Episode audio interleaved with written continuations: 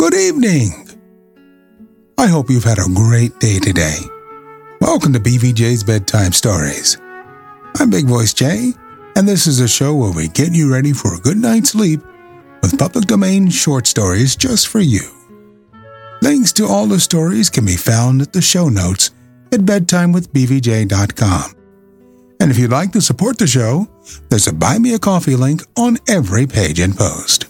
Tonight, we continue our story, The Wizard of Oz by L. Frank Baum. Chapter 13 The Rescue. The Cowardly Lion was much pleased to hear that the Wicked Witch had been melted by a bucket of water, and Dorothy at once unlocked the gate of his prison and set him free. They went in together to the castle, where Dorothy's first act was to call all the Winkies together and tell them that they were no longer slaves. There was great rejoicing among the Yellow Winkies, for they had been made to work hard during many years for the Wicked Witch, who had always treated them with great cruelty. They kept this day as a holiday, then and ever after, and spent the time in feasting and dancing. If our friends, the Scarecrow and the Tin Woodman, were only with us, said the Lion, I should be quite happy. Don't you suppose we could rescue them? asked the girl anxiously. We can try, answered the Lion. So they called the Yellow Winkies and asked them if they would help to rescue their friends. And the Winkies said that they would be delighted to do all in their power for Dorothy, who had set them free from bondage. So she chose a number of the Winkies who looked as if they knew the most. And they all started away. They traveled that day and part of the next until they came to the rocky plain where the Tin Woodman lay, all battered and bent. His axe was near him, but the blade was rusted and the handle broken off short. The Winkies lifted him tenderly in their arms and carried him back to the yellow castle again, Dorothy shedding a few tears by the way in the sad plight of her old friend and the lion looking sober and sorry. When they reached the castle, Dorothy said to the Winkies, Are any of your people tinsmiths? Oh, yes, some of us are very good tinsmiths, they told her. Then bring them to me, she said. And when the tinsmiths came, bringing with them all their tools and baskets, she inquired, Can you straighten out those dents in the Tin Woodman and bend him back into shape again and solder him together where he is broken? The tinsmiths looked the woodman over carefully and then answered that they thought they could mend him so he would be as good as ever. So they set to work in one of the big yellow rooms of the castle and worked for three days and four nights, hammering and twisting and bending and soldering and polishing and pounding at the legs and body and head of the Tin Woodman until at last he was straightened out into his old form, and his joints worked as well as ever. To be sure, there were several patches on him, but the tinsmiths did a good job. And as the woodman was not a vain man, he did not mind the patches at all. When at last he walked into Dorothy's room and thanked her for rescuing him, he was so pleased that he wept tears of joy, and Dorothy had to wipe every tear carefully from his face with her apron so his joints would not be rusted.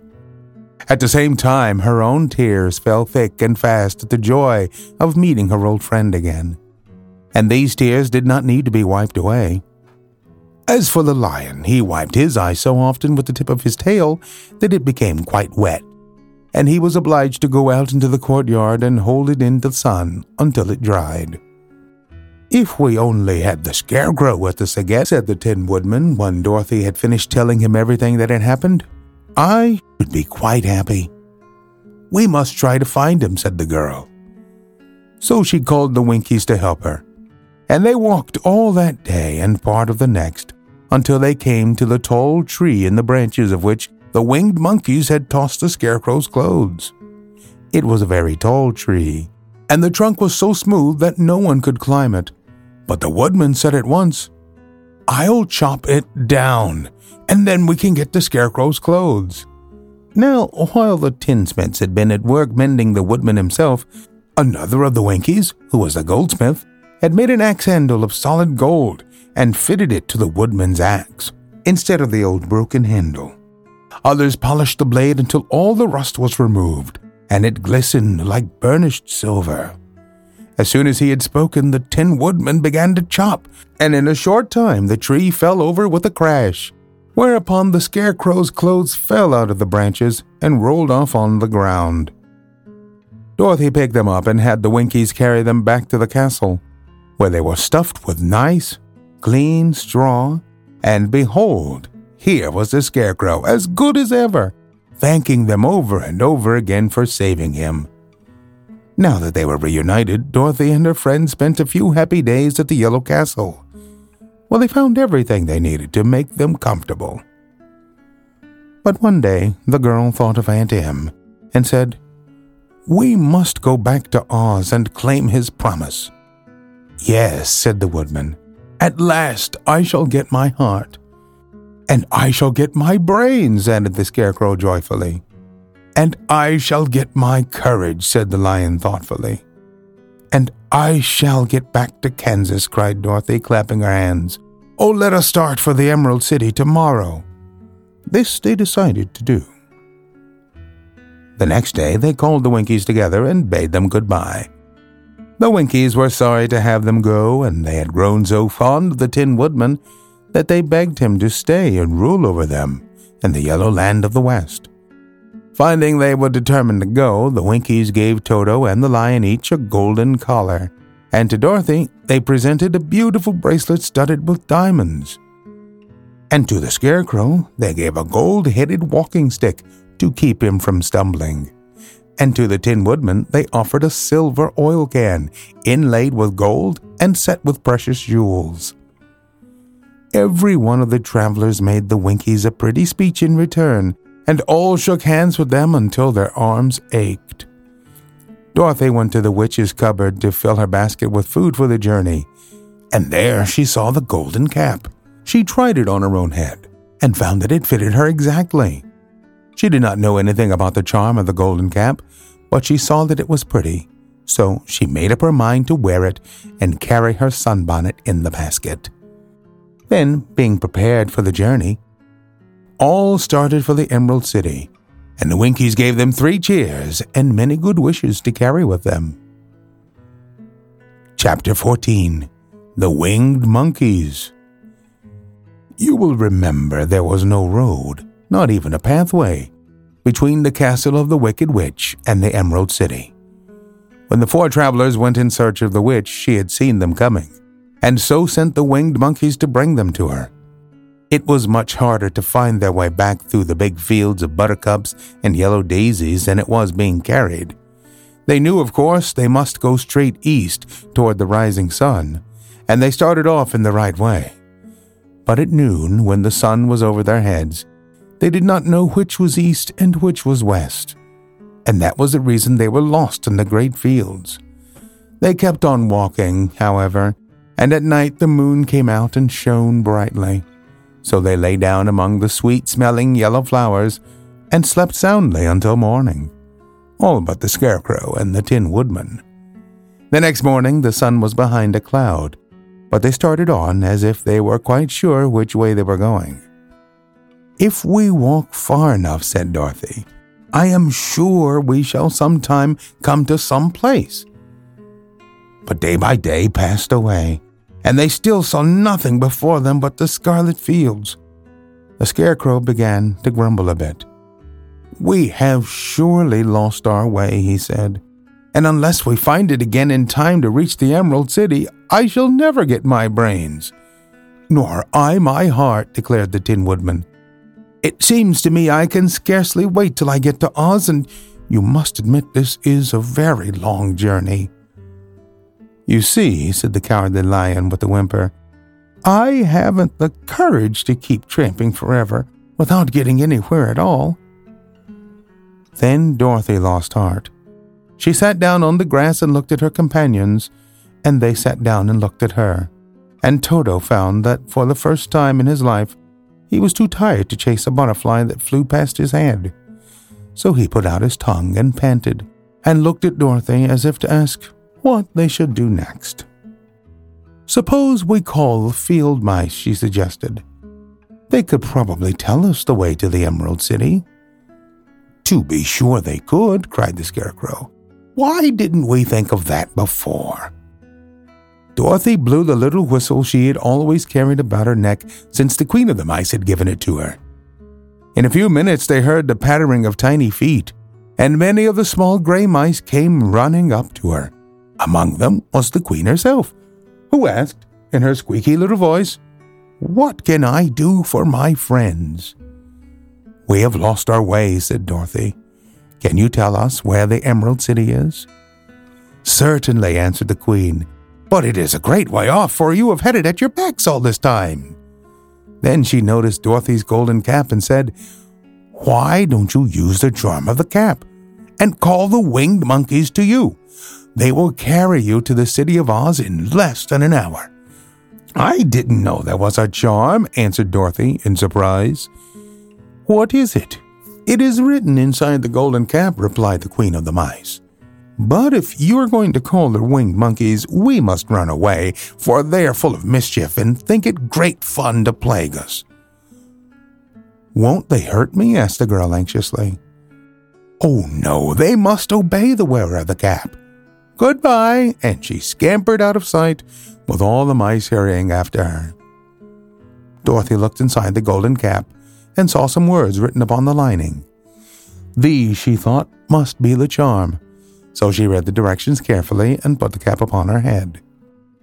Epi, pepi, kaki, she said, standing on her left foot. What did you say? asked the scarecrow, who did not know what she was doing. Hilo, holo, hello, Dorothy went on, standing this time on her right foot. Hello, replied the Tin Woodman calmly. Zizzy, Zoozy, Zeke, said Dorothy, who was now standing on both feet. This ended the saying of the charm, and they heard a great chattering and flapping of wings as the band of winged monkeys flew up. The king bowed low before Dorothy and asked, What is your command? We wish to go to the Emerald City, said the child, and we have lost our way. We will carry you, replied the king. And no sooner had he spoken than two of the monkeys caught Dorothy in their arms and flew away with her.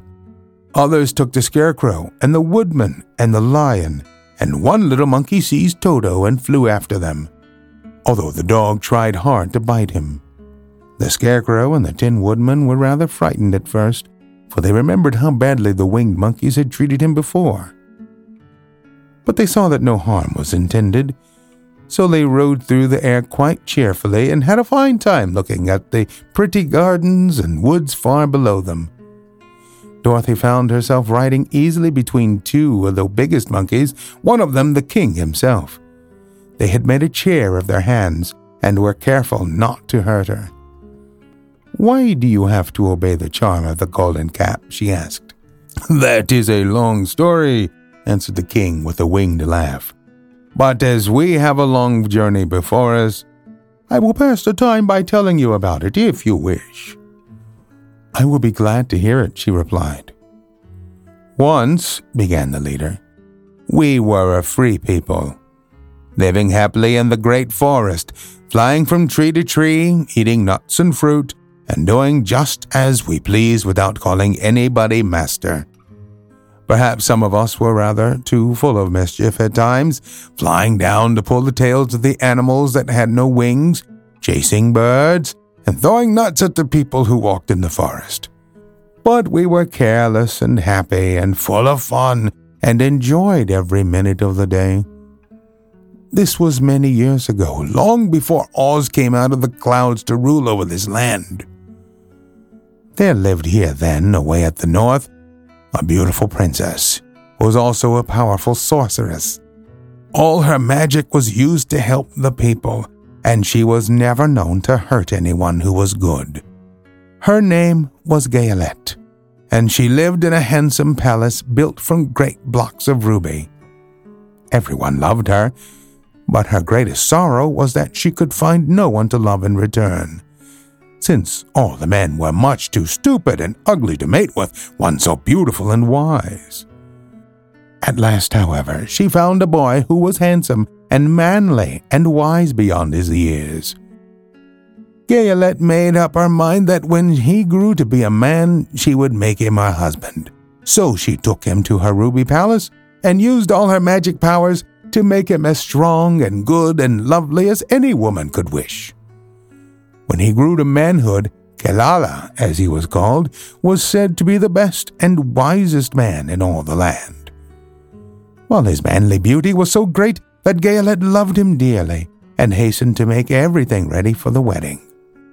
My grandfather was at that time the king of the winged monkeys, which lived in the forest near Gayelette's palace, and the old fellow loved a good joke better than a good dinner.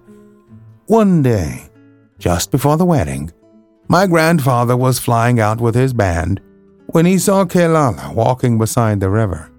He was dressed in a rich costume of pink silk and purple velvet, and my grandfather thought he would see what he could do. At his word, the band flew down and seized Quelala, carried him in their arms until they were over the middle of the river, and then dropped him into the water. Swim out, my fine fellow, cried my grandfather, and see if the water has spotted your clothes. Quelala was much too wise not to swim, and he was not in the least spoiled by his good fortune. He laughed when he came to the top of the water and swam into shore. But when Gayelette came running out to him, she found his silks and velvet all ruined by the river. The princess was angry, and she knew, of course, who did it.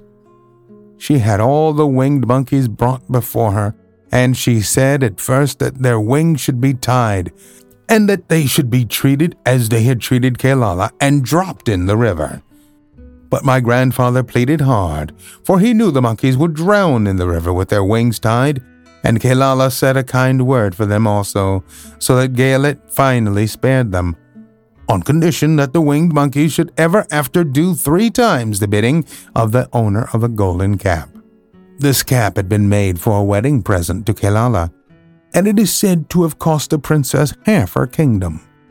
Of course, my grandfather and all the other monkeys at once agreed to the condition, and that is how it happens that we are three times the slave of the owner of the golden cap, whosoever he may be.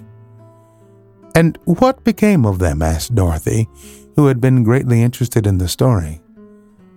Quelala, being the first owner of the golden cap, replied the monkey, he was the first to lay his wishes upon us. As his bride could not bear the sight of us, he called us all to him in the forest after he had married her, and ordered us always to keep where she could never again set eyes on a winged monkey.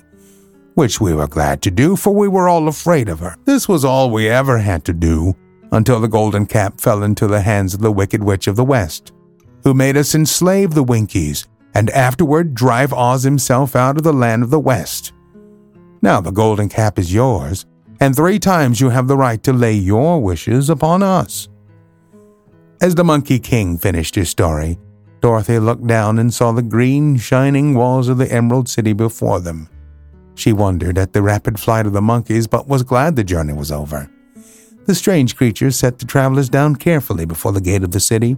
The king bound low to Dorothy, and then flew swiftly away, followed by all his band. That was a good ride, said the little girl. Yes, and a quick way out of our troubles, replied the lion. How lucky it was you brought away that wonderful cap. We'll continue our story on our next episode. I want to remind you that we're always looking for great stories like this one to feature on the show. Send your suggestions to bigvoicej at gmail.com. We've got a YouTube channel full of stories from the show. Go to tiny.cc slash bvjbedtime. Don't forget to leave us a review on Apple Podcasts. It helps to spread the word that we're putting people to sleep every single night.